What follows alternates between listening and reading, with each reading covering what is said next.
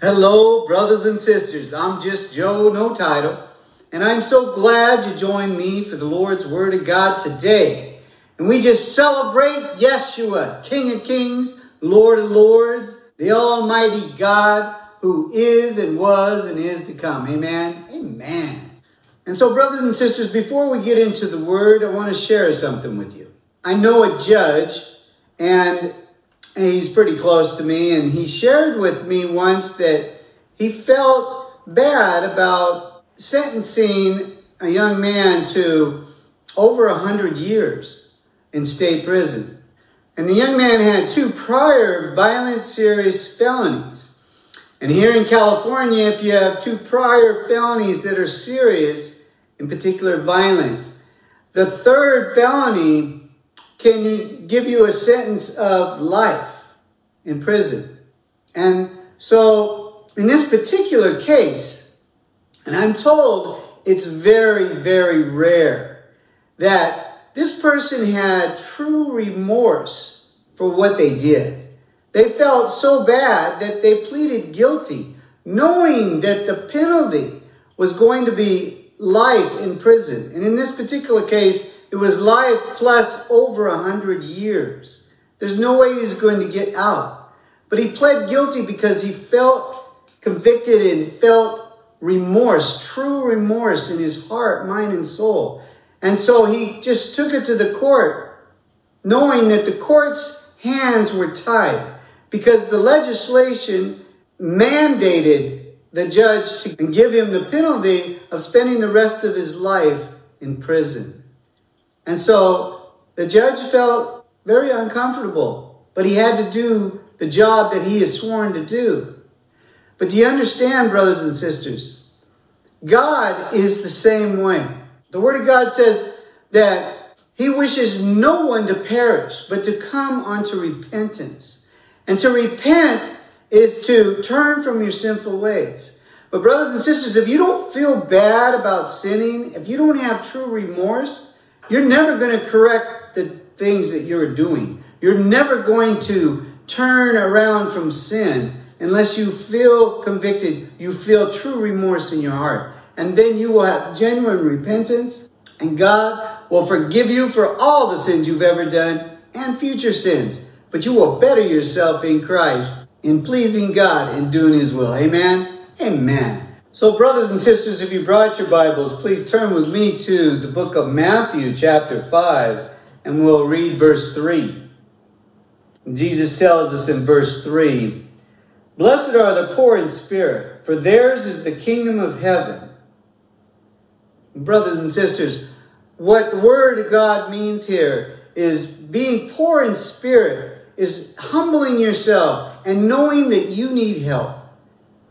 And reaching out and seeking God's help, and He helps you. He helps you to renew your mind from that carnal mind and then he will renew your mind completely and renew that stony heart of yours and fill you with the Holy Spirit. But you have to repent of your sinful ways. Turn from your sinful ways by making proper changes in your life. And he will do the rest, brothers and sisters. Amen. Amen. So, brothers and sisters, turn with me to the book of Acts, chapter 5, verse 32. And it reads, and we are his witnesses to these things, and so is the Holy Spirit, whom God has given to those who obey him. So, brothers and sisters, many people think that when you go to the altar and you ask Jesus in your heart, that you receive the Holy Spirit right then. Not everybody receives the Holy Spirit at the same time. And here we find that he gives the Holy Spirit to those who obey him. And most people that go to the altar, brothers and sisters, have lived a sinful life. Amen. We all have sinned and fall short of the glory of God. The Word of God says that if you say you are without sin, you are alive. But you must better yourself in your walk with Jesus. And to do that, you need to read the Word of God to know what God wants. We live under His Word. And then we need to serve Him in deed. And when we make the proper changes in our life, get rid of evil company and get rid of anything that causes us to sin. The word tells us if your eye causes you sin, pluck it out. Better to go to heaven in one eye than to go to hell with two. That means we have to turn from our sinful ways. And when we do, brothers and sisters, He will fill us up with the Holy Spirit, and then you have power over the devil because Jesus has already overcome the devil. Amen? Amen. And there's power in the name of Jesus. And then you rebuke him in the name of Jesus when he tempts you and he flees because he cannot stand the name Jesus. Amen? Amen. So there's power in the name of Jesus. Amen? Amen. So now turn with me to the book of Hebrews, chapter 5, and we'll read verse 9. And having been made perfect, he became the author of eternal salvation to all who obey him. So, brothers and sisters, it can't really get any clearer than that. So, we need to live for our Lord and Savior. We need to follow Jesus by making him our master, our teacher, our example. Believe his doctrine and obey him. And we will be filled with the Holy Spirit and walk with Jesus until he comes in the sky for his church. Amen? Amen. Turn with me to the book of Jeremiah, chapter 31, and we'll read verse 19. And this is talking about the Israelites. Surely after my turning, I repented, and after I was instructed, I struck myself on the thigh. I was ashamed, yes, even humiliated because I bore the reproach of my youth. So, brothers and sisters, I have been to Israel a few times.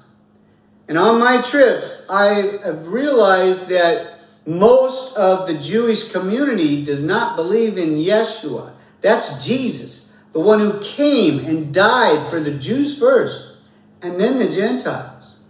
And the Orthodox Jews will not even allow their children to speak the word Yeshua or talk to anybody about Yeshua, or they could be punished. Can you imagine? So God is not happy, but God still loves the Jews. They are his chosen people, and he loves them. I can assure you that.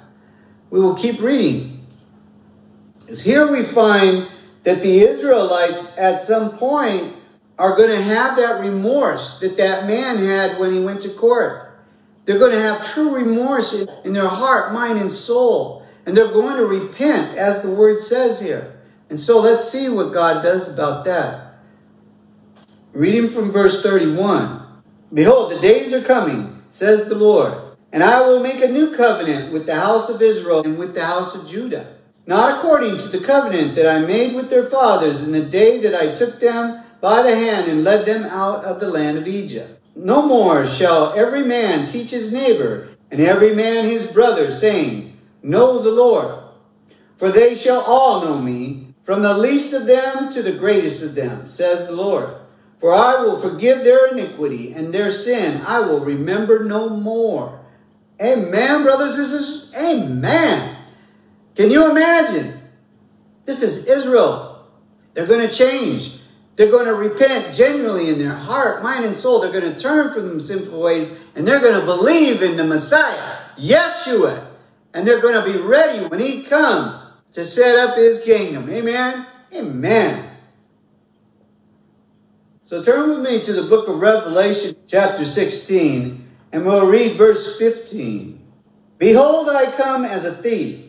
Blessed is he who watches and keeps his garments, lest he walk naked and they see his shame. Brothers and sisters, this is our Lord and Savior Jesus, and he's going to come as a thief in the night, and we all need to be ready to meet our Maker face to face. Amen. And he says to keep your garment.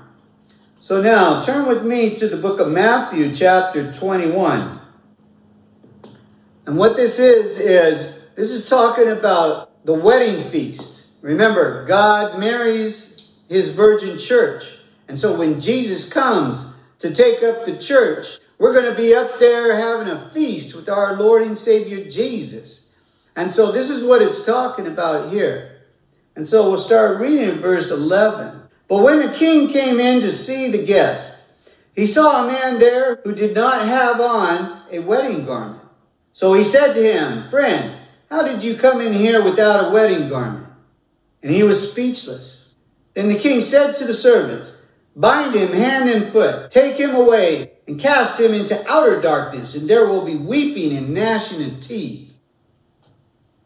So, brothers and sisters, you've got to have that garment. You have to have that white robe that's going to be handed to you when you go with the Lord when He comes. So, brothers and sisters, we must keep walking with Jesus, pleasing God and doing His will, and be ready when our Lord and Savior comes to take His church up to be there for this wedding feast. Amen? Amen. Because anybody that's not worthy will be cast into the lake of fire where there's wailing and gnashing of teeth and never having rest day and night forever and ever. Amen? Amen. But that's not you and me. We're going to be ready. Amen? Amen. So reading the next verse, for many are called, but few are chosen. The chosen are the ones who repent, give up their lives for Jesus, and are filled with the Holy Spirit. Amen? Amen. So brothers and sisters, it's very important that you fellowship with the Christian church the Word of God says, Do not forsake assembling in my name. And it is to encourage your brothers and sisters so they don't relapse. That means backslide.